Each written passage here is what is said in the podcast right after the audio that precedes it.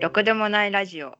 皆さん、こんにちは。ろくでもないラジオ、宮地です。えー、今はですね、外です。今日はですね、あずさ公園からちょっとお送りしてるわけですが、まあ、大野くんは、まあ、この後用事があるんですよ。用事があって合流する予定なんですけど、大野くんはまだ来てないと。後から合流ということで、もう一人の方と合流しております。どうぞ。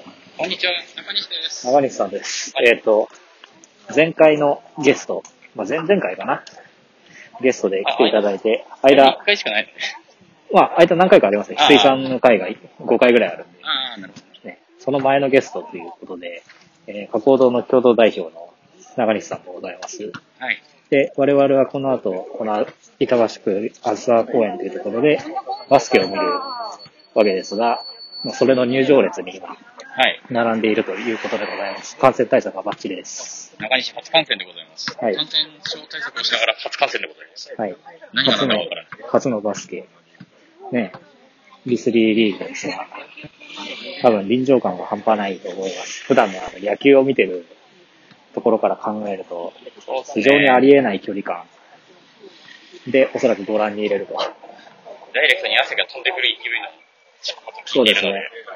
あの、僕は昨日もちょっと試合を見、それこそ翡翠さん、前回のゲストの翡翠さんと一緒に見に行ったんですけど、はいはいえもう少しでボールが飛び込んでくるかというような。あ、ボールは飛び込んできました、一回。あ飛び込んでくる選手が飛び込んでくるかもは、いやもうわからん。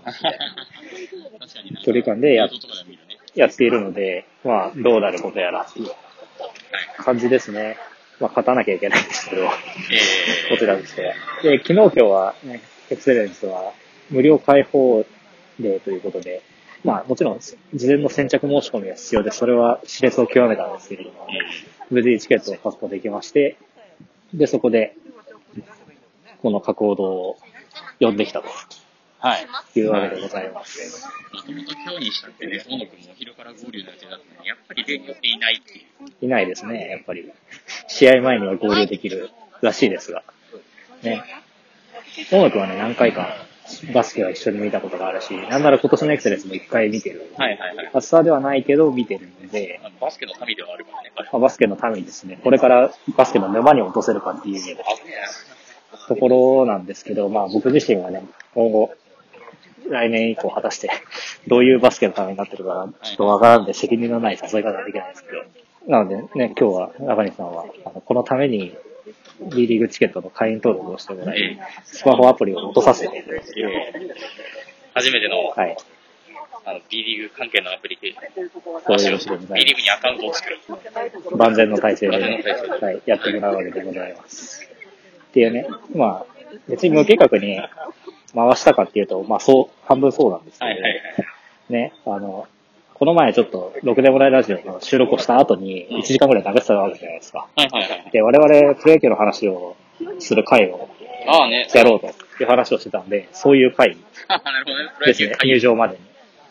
はい。なるほど。やっ今日はね、4月の10日なんですよ。まあ、開幕して、何試合か、何ゲームか消化した段階で、えー、まあ、中西くんの心のチーム、横浜 DNA、で、宮地の心のチーム、北海道日本ハム、両方とも絶不調でございます。すごい負け方してるからね。目も当てられない負け方をしているので、ちょっと僕らとしては気が気じゃないというところで、ファイターズはやっと昨日連敗を止めたわけですが、まあ連敗を止めたって、連敗後一勝後連敗だったから、うん、なかなかどうしてこう大変なことになって、これでね、オリックスに昨日負けてたら、もういよいよ今年は、ジエンドかと思う もう全然試合終了ぐらいのような流れだったんですが、借金数がとんでもないことになってるからね。とんでもないですね。ここから連勝をしないと、とても何も返せないっていう感じなわけなんでございますが、楽しくないことこの上ない状態になってるもんね。ね、交流戦でシーズンエンドとかはちょっとね、やってらんないんで、DNA に関してはその余地はまだ全然あると思ってるので、交流戦が来ましたで、えー、パリーグに星を吸われてジエンドと。はいはいはい。あって星立てどころじゃない、真っ黒の星ですよ。まあ、なかなかね、投手陣、そうですか？ね。あんまり詳しく。くは見れてないですけどもう、もろ投手ですよ。先発の投手陣が、まあ中継ぎもね、その外国人好みっていうところがあったのもそうなんだけど、はいはいはい。どうしてもね、まあ、それもそうだし、今永、東、あの、まあ、先発の柱ですね。てる、勝ててかつイニングが増えるピッチャーたちっていうのは、うん。今軒並みいなくて、うん。じゃあ、浜口春弘開幕投手で本当に良かったのかっていうところでね、まあ。3戦2敗なんでかね、そこはなんともね、必ず初回で失点して、必ず先制点を許すっていうすごい悲しい感じなので、まあ、それで言ったらうちの開幕投手は、ね、いきなり、いきなりのホームランだったんで、はいはいはい。開幕初球ホームラン。ホームランだったんで、あの、に。からって感じだったんですけど。まあ、思えばあれが今の、ね、流れを象徴してるのか、えね、片や我が軍はホームランが一向に、ーすごいよね。確かまだ12球団で1本も出てないんだっけ？一本だけ出た。太田が打ったの。ああ。その一本？だけ？まあ中日も似たようなもんだっていう話を聞いてるんですけど、ヒントヒントだからね。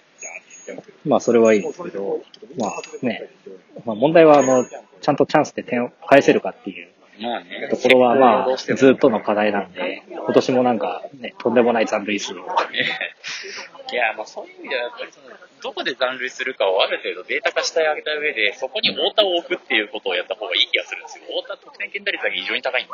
うん。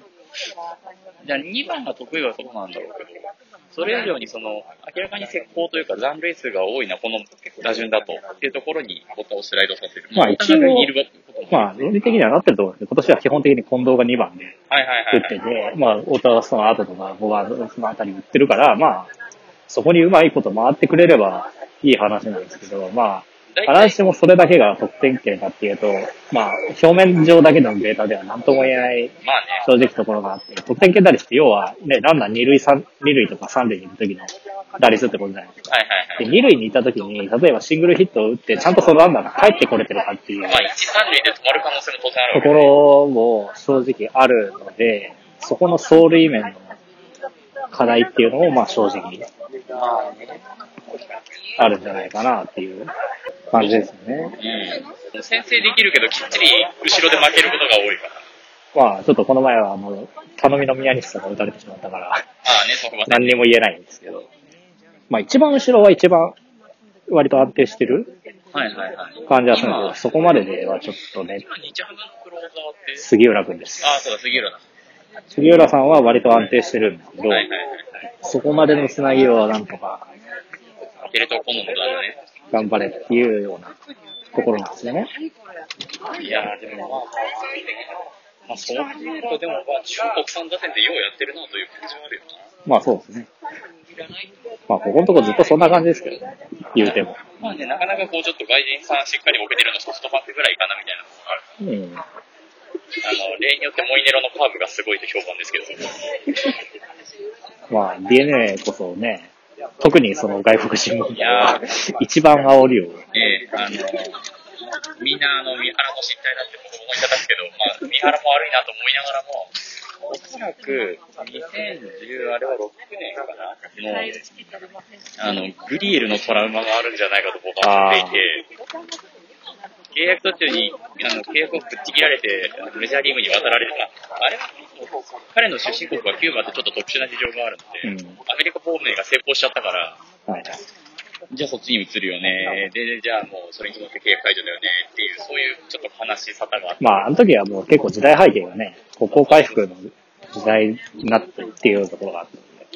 そうそのあたりのやりとりもいくつかあってっていうのははい、外ロックあるある。外ロックあるある外ロックあるある救急車。救急車。で、まあ話が戻ってね。まあちょっとまだ始まったばっかりなんで、なんともまあ一概にはね、言えないよね。一概には言えないし、ここからね、状況がどれぐらい好転するのか悪化するのか、今から悪化したらもう目も当てられないんですけど。ここから悪化って言ったらもうそれは、あの、シーズン100敗ペースになっちゃうだけど。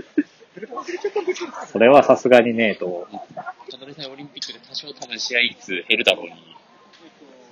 ところはあるんで、なんとも言えないんですが、まあ、なかなか未来は、いやー、なんか、ね、どっちもどどめ色の未来をしているから、今うん。すごい何とも言えない気分でいるよ。まあなんかでも、ルーキーは期待通りの活躍してるんですけどね。そうなんだよ。うんあの、予想外に、マキ君が、マキ君がすごくって。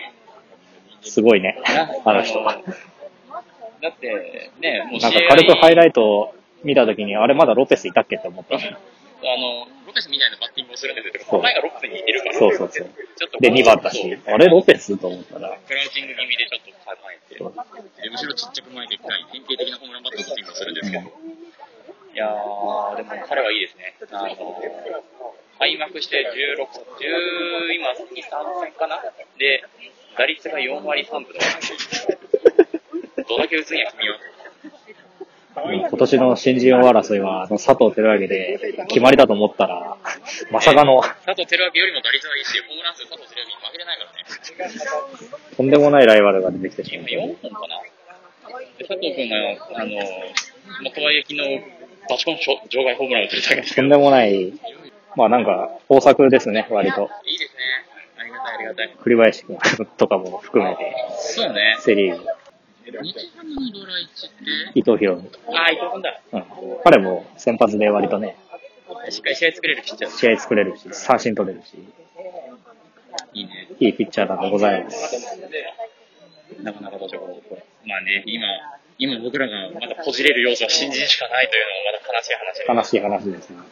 さらなるね、人たちが出てくることを、まあ、願うわけでございます。今何分だろ34分。う。はい。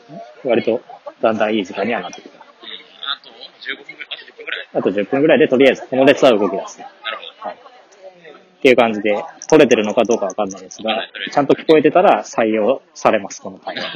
ということで、えー王の不在会でございました。大野君はどこ行くよろしゅう。のよろしゅう。